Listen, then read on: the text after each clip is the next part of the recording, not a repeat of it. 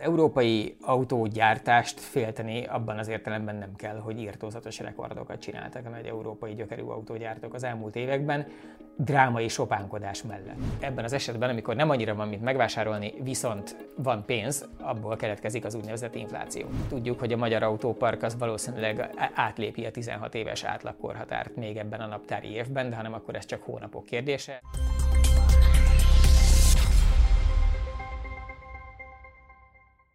Miközben általában az európai autóipar nehézségekkel küzd, addig a kínai gyártók egy célt tűztek ki maguk elé, letarolni az európai piacot. Többek között erről beszélgetünk Bazsó Gábor Karottával, szakújságíróval, autós szakújságíróval. Itt köszönöm, hogy elfogadtad a meghívásunkat. Részemről szerencse. Szóval mi a helyzet egyrészt Európában, másrészt az ázsiai letámadással. Az európai autógyártást félteni abban az értelemben nem kell, hogy írtózatos rekordokat csináltak a nagy európai gyökerű autógyártók az elmúlt években, drámai sopánkodás mellett. Na Tehát, ezt akartam aki... mondani, hogy ez engem azért erősen összezavar. Én, én autó szempontból teljesen laikus vagyok, ez mm. most részemről egy coming out.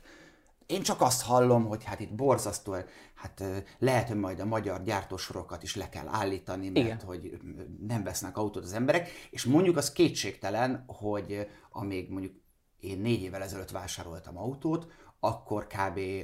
majdnem rá kellett licitálnom egy-egy autóra, pedig ez még a Covid előtt volt, tehát volt chip, mm. volt minden, egy, egy új autóra. Most azért az autószalonoknál nincs tömeg. De ez lehet, nincs. hogy csak egy magyar helyzet. Nem, nem, nem, ez abszolút, abszolút globális helyzet most, csak itt érdemes, tehát az elmúlt három-négy év az egy nagyon sokféle fordulatot tartalmazó dráma volt.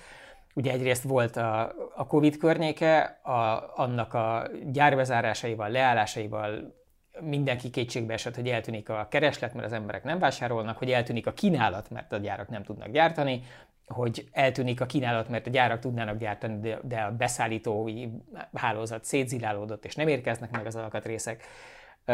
Nagyon sokféle aggodalom volt, és ugye részben ezekre válaszol a világ nagy gazdaságaiban az alakult ki, hogy döntötték a pénzt a gazdaságban mindenhol, annak érdekében, hogy ne álljon meg minden, ugye, hogy az összes fogaskerék ne Ez alapvetően nem volt egy irracionális elképzelés. Nem, ez nem volt irracionális elképzelés, és részben ezzel összefüggésben olyan típusú gazdasági összeomlás nem is történt, ami arról szólna, hogy ugye senki nem vesz, illetve nincs mit megvásárolni, és ezért így általánosan összelappad az egész, mint egy, mint egy lufi, hanem ehelyett az történt, hogy a nagyon sok gazdaságba öntött pénz az valahol, elkezdett valamit csinálni, és ez nem volt egyértelmű, hogy ez hol, hol hat. Ugye nem is eleve nem minden, minden gazdaságban ugyanúgy avatkoztak be, volt, ahol inkább a magánemberek szintjére próbáltak eljutatni pénzeket, volt, ahol inkább a hitelezést pörgették föl, és a, arra készítették a vállalati szektort, hogy beruházásai legyenek, és így próbáljon meg aztán ezen keresztül lecsorogni a pénz az emberekhez.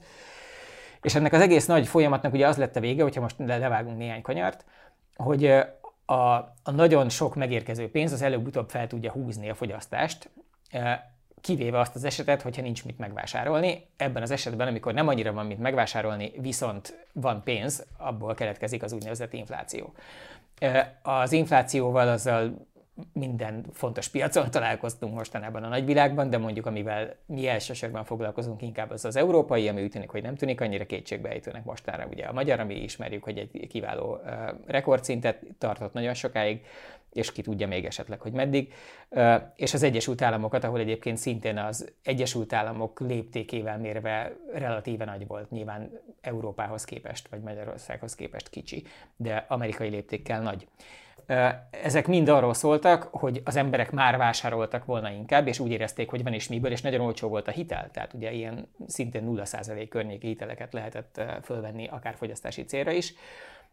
Viszont a, például az autógyáraknál maradva az ismert okokból a beszállítói láncok döcögése, a chip hiánya, mit tudom én mi, részben ezek miatt ténylegesen volt elmaradás a kínálatban. Igen. Hát ugye volt olyan valaki megrendelt, kifizetett egy autót, igen. és két év múlva kapta Nagyon meg. későn kapta meg, vagy akár olyan is volt, még nagy nevű autógyára is előfordult, hogy, hogy presztízs autó nem tudtak úgy leszállítani, hogy egészen alapvető extrák, amik egyébként nem, hogy nem külön belevásárolandók lettek volna, nem magától értetődők, és egyszerűen nem tudták beletenni az autóba, mert akkor, akkor választhattak, hogy nem adják el az autót évekig, vagy eladják úgy, hogy kicsit szégyen teljes módon kimarad belőle, nem tudom, az ülésfűtés, vagy a központi kijelző. És ezt bevállalták az autógyártók? Ezeket be kellett vállalni, mert az volt a legfontosabb, hogy ne álljon meg a, a, a kereskedés folyamata maga, meg az értékesítés folyamata maga, és attól függően, hogy melyik gyár mennyire ügyesen menedzselte a maga beszállítói hálózatát, attól függően több vagy nehezebb, vagy kevesebb nehézsége volt.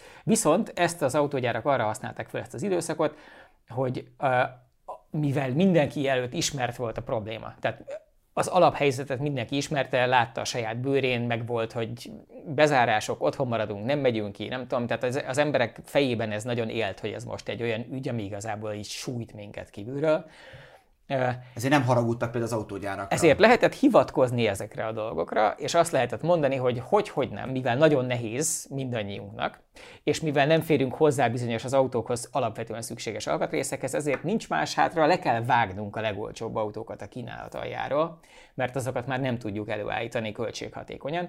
Úgyhogy eltűntek az európai piacról a normális átlagemberek számára, most nyilván ilyenkor mindig kell nyitni egy zárójelet, hogy hogy egy európai átlagbérből, fizetésből élő fiatalnak akár tök oké okay venni egy új autót. Tehát, hogy ez, ez egyszerűen létezik. Igen, de nehogy összekeverjük egy magyar átlagfizetésből élő így fiatallal. Így van, neki ez... még a használt autó is álom. De hát annyira álom, hogy ugye tudjuk, hogy a magyar autópark az valószínűleg átlépi a 16 éves átlagkorhatárt még ebben a naptári évben, de hanem akkor ez csak hónapok kérdése, a 15-öt már régen elhagytuk. És ezért ez egy teljesen olyan, mint, hogy, mint hogy egy ilyen fura science fiction valóságot néznénk, hogy mi, mi történik egyébként máshol. De az történt máshol, hogy az olcsó új autókat eltüntették a piacról, amit az emberek elfogadtak jobb hiány, egyrészt azért, mert megértették, hogy hát most ez tud lenni, mert kevés a csíp, és akkor nyilván abba teszik, ami többet tudnak keresni. Másrészt meg azért, mert az emberek úgy voltak vele, hogy olcsó a hitel viszont, úgyhogy belefér. Megveszem az egyel drágábbat, majd jó lesz az nekem végül legalább.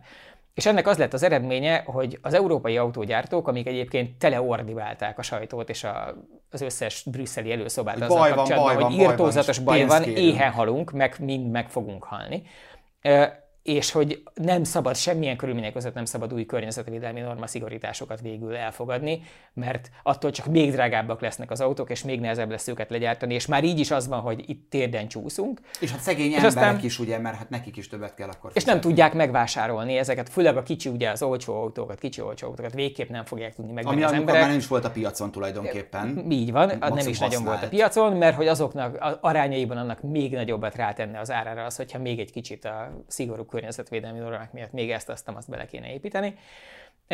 És aztán megérkeztek az éves jelentések, és kiderült, hogy soha nem látott rekordokat értek el az európai autógyártók, tényleg rommá keresték magukat ezen az időszakon, mert nagyon ügyesen végezték a dolgukat, tehát én nem kárhoztatom őket. Elvégezték a házi feladatot ez tulajdonképpen. A, a, a kapitalizmus nevű világjáték az pontosan így működik, hogy nekik az a feladatuk, hogy a saját érdekeiknek legmegfelelőbb kommunikációs üzeneteket szakszerűen terítsék, meg megfelelően lobbizzanak, és az, hogy ez egyébként nem fedi minden szempontból a valóságot, az része ez pusztán csak hazugság volt, vagy ez egy ilyen etikátlan hazugság volt? Ez ilyen klasszikus, ilyen üzleti zsivány hozzáállás volt, vagy ők tudhatták pontosan, hogy ez és egyszerűen számoltak ezzel, jó, hát most ez egy kicsit olyan etikailag véleményes. Mint a világ legtöbb jelenségére, erre is igaz az, hogy ez ennél bonyolultabb. Uh-huh. Tehát ennek egy nagy része nem egyértelmű rossz hiszeműség volt, hanem arról szólt ez az egész, hogy amikor elkezdődött, tehát amikor előállt maga a helyzet, beleértve az ellátási láncok szétszakadását, meg a Covid problémát, meg a chip pápa, meg a német autógyártók megkezdik az aggódást. Tehát ez, ez azért természetes velejárója a dolog. Igen, csak azt mondom, hogy amikor, tehát amikor a, az alap probléma és az amiatti megijedés, az teljesen valós. Az ezzel kapcsolatos uh, brüsszeli újabb húzogatása, meg a jajveszékelés kifelé, az is teljesen valós volt ezen a ponton, és valóban rohadt nehéz dolga volt az autógyáraknak, és valóban nagyon nehezen tudták ezt menedzselni, és valóban egy csomó olyan autógyár, ami egyébként drasztikusan visszaesett termelési szempontból, de a vége valahogy ennek az egésznek az lett, hogy a piac megmentésére tett mindenféle egyéb lépésekkel, az olcsó hitelekkel, a sok pénzzel, ami megérkezett, és azzal, hogy az emberek kijött, kiléptek valahogy a Covid-ból, és úgy érezték, hogy egy kicsit most akkor inkább mernek például csinálni dolgokat, és a gazdaságok még omlottak össze, és ennek az lett a vége, hogy összességében jól lehetett eladni azokat az autókat. Volt olyan, hogy a volumen visszaesett érdemben, de az egy autón elérhető nyereség viszont nagyon elszállt, és az bőven kompenzálni tudta a visszaeső volument, hiszen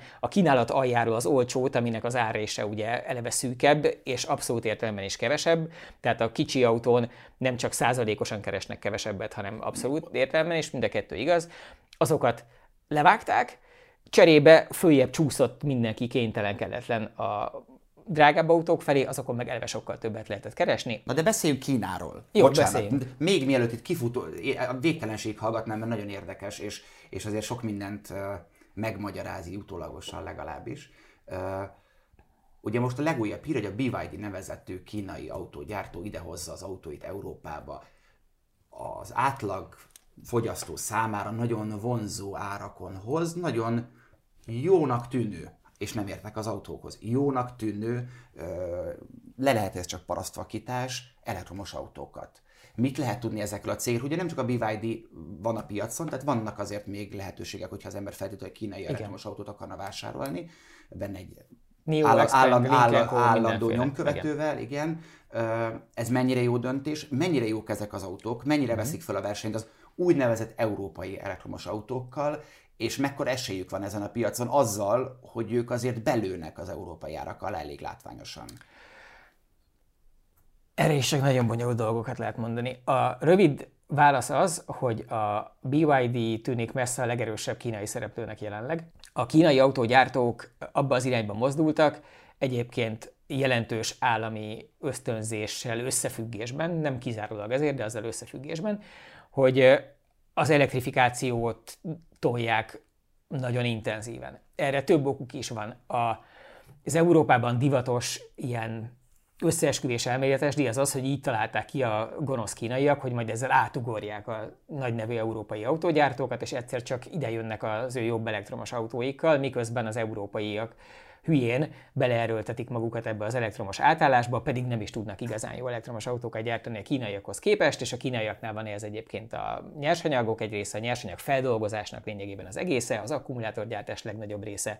Ez mennyire összeesküvés elmélet, és azért mennyire vannak benne elég de facto állítások? Abszolút megint ott tartunk, hogy egyszerre igaz, az összeesküvés elmélet is igaz, és egyébként a gazdasági racionalitás is húzta ebbe az irányba a dolgokat, és nem utolsó sorban azt, tehát a kínai szerkezetváltásnak, most itt kifejezetten az elektromos átállásnak a legnagyobb része az valójában nem arról szól, hogy meg akarják hódítani a világot, hanem elsősorban arról szól, hogy meghaltak volna a pokolba. Tehát láttunk mindannyian képeket arról, hogy mivel járt Kína számára környezetrombolás, életminőségromlás, légszennyezés szempontjából. Igen, egészen el, megdöbbentő képek jöttek, hogy Pekingből, és még az olimpia kör, környéken is kérdéses volt, hogy mit tudnak csinálni a levegővel, Pontosan. hogy a, nem tudom, nem a maratonfutók, a 100 méteres sprinter ne halljon meg a 30. méternél. Pontosan így van. Ugye a kínai gazdasági modell lényegében egy globális léptékben nézve az az volt, hogy Kína vállalja, hogy legyárt mindent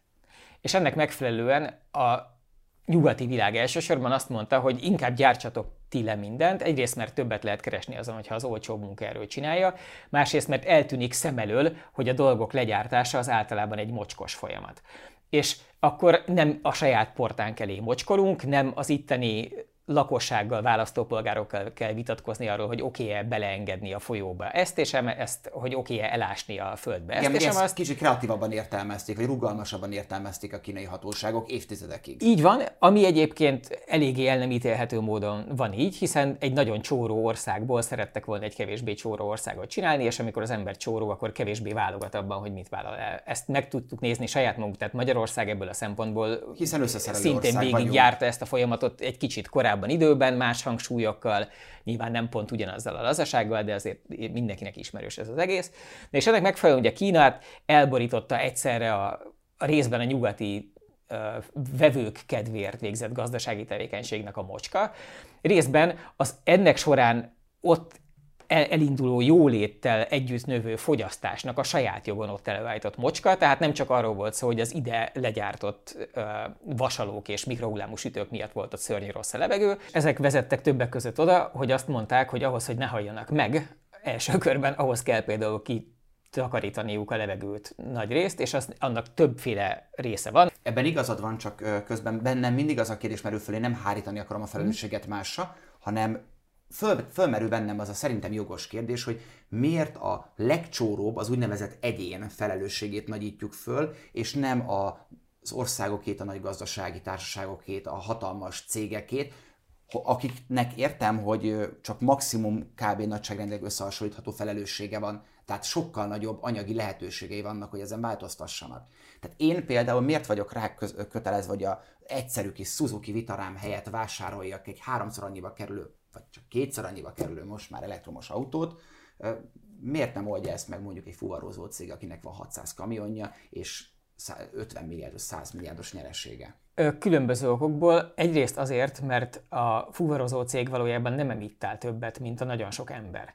Tehát egy kamion de emissziója azt, azt értem, sokkal hogy nagyobb, azt értem. de nagyon sok személyautóban, sokkal több. De én ezért is mondtam azt, hogy és nem, nem, vitatom, nem vitatom azt, hogy lehet, hogy ők még kevesebb, de a lehetőségük sokkal. Én most a szabályozóra vagyok kíváncsi. Azért, de mondom, azt, tehát a szabályozói logika ebben a kérdésben az, hogy a, az átállást meg kell oldani. Tehát az van, hogy a fenn, ténylegesen akármeddig csűrjük, csavarjuk, tekergetjük ezt a dolgot, az az állapot, hogy kibányászunk a földből szénhidrogéneket, azt elengedjük, a, már elégetjük egyébként szörnyű hatásfokkal, és nagyságrendileg a 30%-át a benne lévő energiatartalomnak, ha nagyon nagy vonalúak vagyunk, azt arra hasznosítjuk, hogy egy autót mozgassunk vele, vagy egy teherjárművet, vagy bármit, a, a kétharmadával aktívan fűtjük a környezetet, és közben teleköpünk mindent méreggel, és ezen keresztül globális felmegedést is okozunk. Ez úgy, ahogy van méltatlan az emberiség jelenlegi állásához. Tehát régóta értjük ezt a folyamatot, azok, akik nem mélyen érdekeltek abban, hogy hazudjanak erről, azok tudják ezt hosszú-hosszú évek óta belépve az olajtársaságokat is, hogy ez szörnyű, szörnyű, szörnyű folyamat, ami nem mehet így tovább, és lényegében a civilizált világnak régóta azon kellene csak vitatkoznia, hogy ezt az egyébként szörnyű vállalhatatlan folyamatot, ezt hogyan vezetjük ki, úgy, hogy közben a legkevésbé szivassuk meg az egyes embereket benne. És itt van az, hogy különböző országok hangulattól, attitűdtől, politikai berendezkedéstől, anyagi lehetőségektől függően választanak más és más módszertant, de a lényege az az mindenképpen, hogy el kell jutni addig az állításig, és ebből a szempontból ezt nagyon jól csinálja valójában az EU, és egyébként nagyon jól csinálja kicsit más módon Kína is, hogy meg kell mondani, ki kell tűzni egy pontot, amikor azt kell mondani, hogy onnantól az egyiket nem engedem. És erre azért van szükség, mert ahhoz, hogy neked ne, ne az legyen az opciót, hogy veszel a mostani Suzuki Vitarát helyett egy háromszor annyiba kerülő autót, ahhoz annak a helyzetnek kell előállnia, hogy ne kerüljön háromszor annyiba a másik. És az akkor fog előállni, hogyha méretgazdaságosságilag, tehát legalább annyit lehet belőle gyártani, mint a másikból, és a beleépítendő anyagok mennyisége és fajlagos ára az nem magasabb.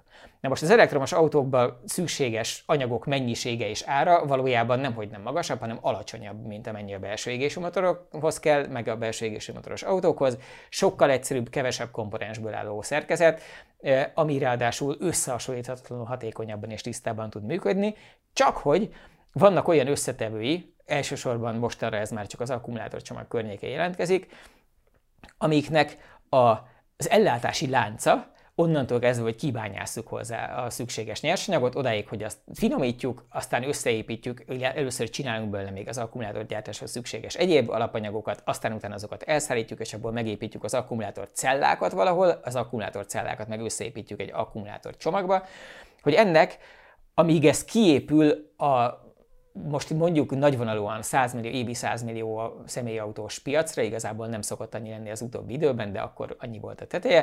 Tehát mondjuk erre 80-100 millió autóra mire kiépítjük ezeket, az idő, és a benne résztvevő vállalatok mindez alatt az idő alatt pénzt szeretnének keresni. Mindegyik.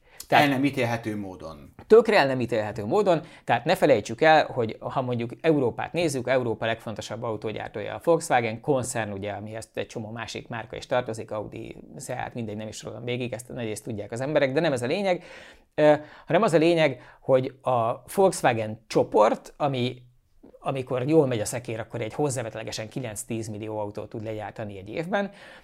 Számukra az elektromos átállás az azt jelenti, hogy miközben iszonyú jól értenek hozzá, a világban a Toyotával versenyezve az egyik legjobban értettek ahhoz, hogy hogyan lehet rommá optimalizálni azt, hogy a legkisebb költséggel gyártani a lehető legtöbb egyébként nagyon hasonló vagy sok esetben azonos komponensből más márkanév alatt, más árszinten árult autót, és ezen nagyon sok pénzt keresni és aztán a, további nagyon sok pénzt keresni azon, hogy ezeket az autókat aztán a vevők visszahordják a szervízhálózatra, ahol lehet cserélgetni bennük az olajat, meg a fékbetétet, meg a, az ablakmosó folyadékot után tölteni, meg hasonlók.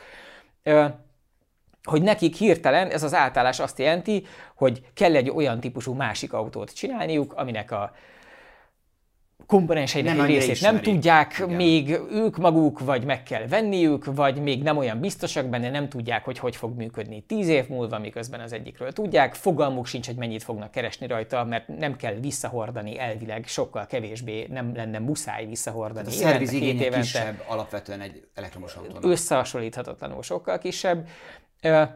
És ezért Számukra ez az átállás azt jelenti, hogy minden olyan autó, amit villanyként adnak el, azt nem adták el belső égéssel, tehát valószínűleg kevesebb pénzt keresnek rajta utána, és biztosan kevesebb pénzt kerestek rajta a jelenben, az előállításán is, mert kevésbé értenek hozzá. Ezzel szemben azok a gyártók, amiknél nem B-terv az elektromosság, tehát nem valami, amire nem át kell egyetlen. állni, hanem az egyetlen terv, ott ezek a problémák így nem jelentkeznek, és ennek megfelelően ugye nem véletlen, hogy ezek a nagyon nagy szereplők, ugye most elsősorban a Tesla a, a megkerülhetetlen méretűvé vált szereplője ennek az egésznek. A Tesla mostanra egy kb. évi két milliós autógyár gyártásra nézve, ez kifejezetten a nagyobbak közé tartozik mostanra, nyilván nem egy Toyota vagy Volkswagen vagy egy Stellantis csoport, mert azok ezek mind ugye rohadt nagy csoportok, nagyon nagy globális jelenléttel lényegében az összes nagy piacon. Meg van nagyon sok brand alatt.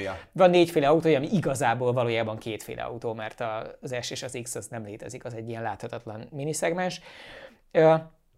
Tehát az történik, hogy ők azért tudtak ilyen rohadt nagyok lenni, mert mivel nem volt B-tervük, és nagyon vagányul beleálltak egyébként egy csomó jellegű innovációban, mivel iszonyúan leszorították a gyártási költségeiket, ezért ők arányaiban a nagyon drasztikus, az utóbbi egy évben megjelenő árvágásaik előtti időszakban annyi pénzt kerestek egy autón, mint senki itt iszonyatosan Mert egyszerűen is ez a saját folyamatuk volt. Amit... Mert a saját folyamatuk volt, az egészet nagyon mélyen, vertikálisan integráltan nagyon jól csinálják, és egy csomó minden gyártás technológiában is máshogy csináltak.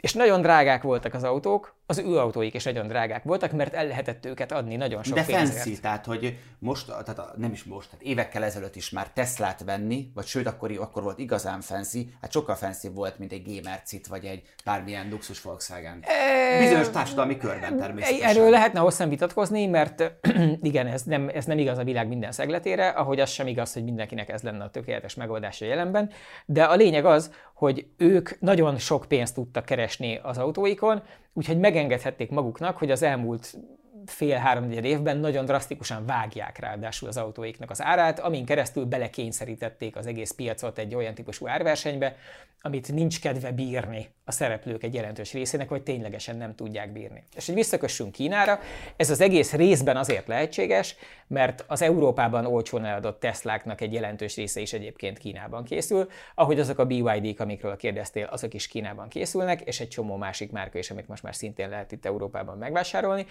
És ebből az is kiderül, hogyha a makapható egyik legjobbnak tartott és legkorszerűbb gyártás technológiával készülő, csak nem kínai brandnek brand alatt futó autót, azt le tudják gyártani Kínában, amik ugye a Teslák, akkor ez azt is jelenti, hogy le tudnak gyártani Kínában bármit, hiszen ahogy az iPhone-t is le tudják gyártani Kínában, meg az androidos telefonok 90%-át is le tudják gyártani, akármit, lényegében minden, ami csúcs technológiai gyártást igényel, az amúgy is nagy eséllyel Kínában készül, vagy készül belőle Kínában is. Tehát, hogy tudnak-e ilyet, az nem kérdés.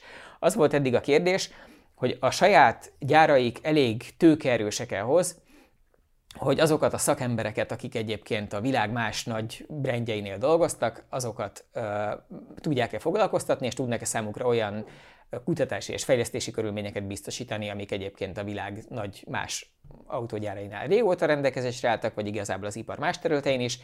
A választ most már tudjuk. Igen, hogy ellopják-e az ehhez szükséges adatokat bármilyen módszerrel, amitről egyébként Amit szintén... nem vehetnek meg kilóra, azt ellopják. Igen, ami egyébként szintén része volt egy darabig a kultúrának, hogy ezeket az információkat valamilyen módon megszerezni és beépíteni, az uh, tulajdonképpen oké. Okay. És azok a kínai autógyárak, amiken azért röhögtünk az elmúlt 15 évben, mert az autóik azok úgy néztek ki, mint egy ilyen viszonylag ügyetlen uh, másolatai. Nem, mint a másolatok. Tehát, hogy volt egy melléleteten így hát nézett ki a BMW x De most bocsánat, de hát a BYD logója merő magában egy, egy szemelszedett lopás. Így van. Így Tehát van. azért az eredeti. Az eredeti, nem, de az eredeti, volt. igen. Igen, így van. Mindent gátlástalanul lemásoltak először, amikből voltak perek is, amiket hol megnyertek, hol elbuktak, ugye ebből sajátos az ottani szabályozás, de a lényeg az, hogy a másoláson keresztül, meg a saját üzemméreteik növelésén keresztül jobban beletanultak ebbe, és a mostani csúcskategóriás kínai autók, tehát amik a saját piacaikon belül igazán jónak számítanak, azok semmiben sem maradnak el a, az európai vagy amerikai konkurensektől vagy semmire, de nem lehet azt mondani, hogy globálisan valamilyen szempontból rosszabbak lennének. Azt lehet Cserébe mondani, hogy vannak valamilyen típusú kiforratlanságai. Az áruk egyébként... Nem sokkal lesz. Az árakkal az van, hogy ha magát a kínai piacot megnézed, a, a kínai piacnak a most maradjunk a személyautóknál, ugye a kétkerekűeknél, ami a legfontosabb, most ha most maga elé képzel valaki egy kínai városkép, vagy egy ázsiai városképet 20 évvel ezelőtt, mindenki motoron ül, egy komplet család, három csirkével, robogóval. Na most ezt úgy, ahogy van, hosszú évek ezelőtt kitakarították. Tehát nem lehet nagyon régóta, egyáltalán nem lehet nem elektromos uh, robogóval közlekedni, mert iszonyatos volt a, a légszennyezés. Tehát ez, ez már látszott, hogy ennek az egy az egyben pár év alatt történő kisöprése és százszázalékos lecserélése, ezen, ezen túl vagyunk. Tehát ez nem valami, amit meg lehet csinálni, hanem ez már kész. Részben ez egy jó modellje annak, hogy akkor ezt valószínűleg az autókkal is meg lehet csinálni. És az autókkal pedig azt csinálták, hogy a saját piacukon nyilván szintén azt uh, szeretnék, hogyha ez, ez a, az át, átváltás vagy átállás megtörténne, úgyhogy a kínai piacon belül mostanra nagyjából 37% a konnektoros autók aránya. Tehát a, a, Európában mennyi? Európában ennél kevesebb, és a tisztán elektromosoknál még valamivel szintén nagyobb a különbség. Az most Kínában úgy tűnik, hogy, hogy bele fog karcolni az ilyen 27, lehet, hogy meg lesz évvégére a 30% a, a tisztán elektromos aránynál, a, a konnektoros az pedig bőven 40 fölött lesz. Európában vannak országok, amik ugye ennél messze előbbre vannak, ugye Norvégiában lényegében azt lehet mondani, hogy 100% a, a tisztán elektromos autók aránya mostanra, igazából ez egy kicsit túloztam, mert Nyilvánvalóan vannak benzines 90 autók, környékén vannak a de ennél magasabb valószínűleg nem is és 88 körül a, a tisztán elektromosak. De igen, mert ők is, ugye náluk is teljes egészében be lesz tiltva a, a, a benzines, hát de, de, de, nem is de nagyon lesz autónak vagy oldtimer autónak megmaradhatnak a Itt csak az új, mindig, minden, minden ilyen Igen. esetben mindig csak az merül föl, hogy az új autóértékesítést korlátozni. Csak ezért gondolom, hogy 100% sosem lesz, mert lesz annyi megtartott oldtimer autó 2050-ben is. Ez, én, amit, tehát ez a szám, ez a 90% környéki szám, ez az új autó értékesítésen belüli arányszám. A jelenlegi norvég teljes flotta, tehát az aktívan Norvégiában az utakon megtalálható összes autóból még mindig az van, hogy ott igazából így a, a fele környékén van az elektromos, mert ugyan nagyon régóta masszívan megy föl az értékesítésben az arányuk, de mire lecserélődik egy komplet igen. flotta, azért az, az idő lesz. Szóval a, a kínai autókról, amit meg tudtunk ismerni a modernekről, amiket most lehet kapni, mondjuk a BYD-ről, az az, hogy az európai műszaki színvonalnál nem érződik rosszabbnak, hogy az európai elektronikai színvonalnál nagyon sok szempontból nem érződik rosszabbnak, vagy bizonyos területeken jobbnak érződik, hogy az európai összeszerelési színvonalnál nem tűnik úgy, mintha rosszabb színvonalon lennének nem összeszerelve, nem gagyi, volt gagyi, és egyébként tele vannak továbbra is irritáló hülyeségekkel, amiket még ki kell majd belőlük reszelni az időnek, de ezeknek egy elég nagy része mostanra szoftveresen megoldható, és ami az alapvető műszaki jóságot illeti egy autó esetében, például, hogy mennyire biztonságos, amiből ugye benne van, hogy milyen anyagokból, milyen gyártás technológiával, milyen uh, tervezés mellett csinálják a karosszériáját, hogy be, megvásárolják-e hozzá azokat a modern aktív és passzív biztonsági rendszereket, amiket bele kell tenni egy autóba ahhoz, hogy ne üss el lehetőleg a gyarogost, hogy hamar meg tudjon állni, hogy ne veszítsd el az uralmat fölötte, hogyha csúszós az út, hogy amikor mégis neki mész valaminek, akkor a légzsák jókor nyíljon ki és jó helyen legyen, hogy a biztonsági év jól tartson meg, hogy jól húzzon vissza az ülésbe, a végtelenségig lehetne ezeket is sorolni. Ezeknek egy részét objektíven meg tudjuk mérni, mert ugye erre vannak az Európában például töréstest szervezetek, az EuroNCAP, ahol a modern felső kategóriás, ahol a felsőt nem úgy értem, hogy a legdrágábbak, hanem ahol úgy értem, hogy nem a kimondottan olcsó kínai autók, hanem a középkategóriától fölfelé piacra dobott kínai autók, azok öt csillagosak ugyanúgy, mint az európaiak, nem biztos, hogy a leges-leges-leges legteteje a listának, de az de az is biztos, hogy... Abszolút bőven az elfogadható kategórián. Nem az elfogadhatóban, hanem a kimondottan jók között vannak. Van mögöttük is olyan nagyon nagy nevű gyártó, amit igazából sose hittunk volna, hogy az helyzet 2023-ra mondjuk elő tud állni. És az árszintjükkel pedig az van, hogy igazából az látszik, hogy a, a dömping árasdi, amitől félni lehetett, az egyelőre nem jelentkezik, a dömping árasdit a Tesla csinálja. Tehát az az, az árszint, ami, ami kifejezetten agresszívnek mondható, azt a Teslán kívül más nem csinálta.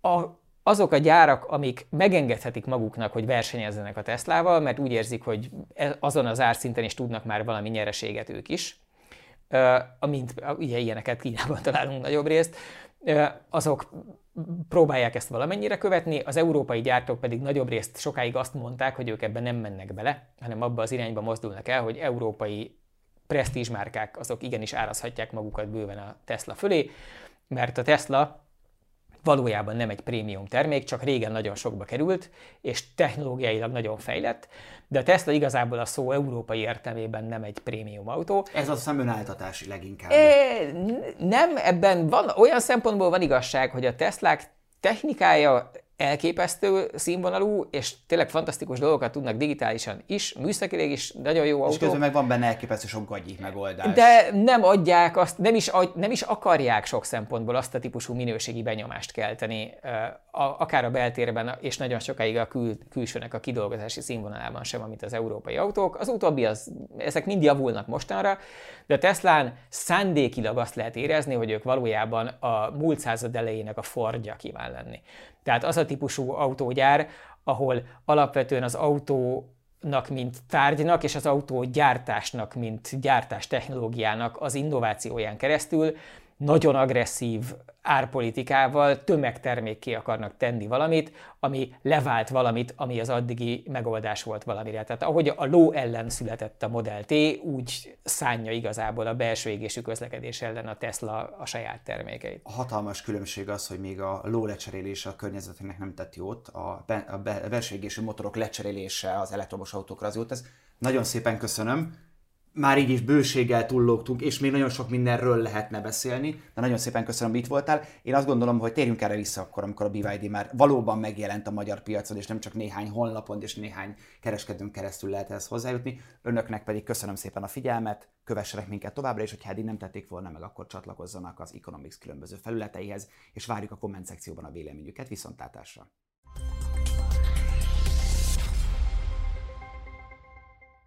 A műsor a Béton partnere.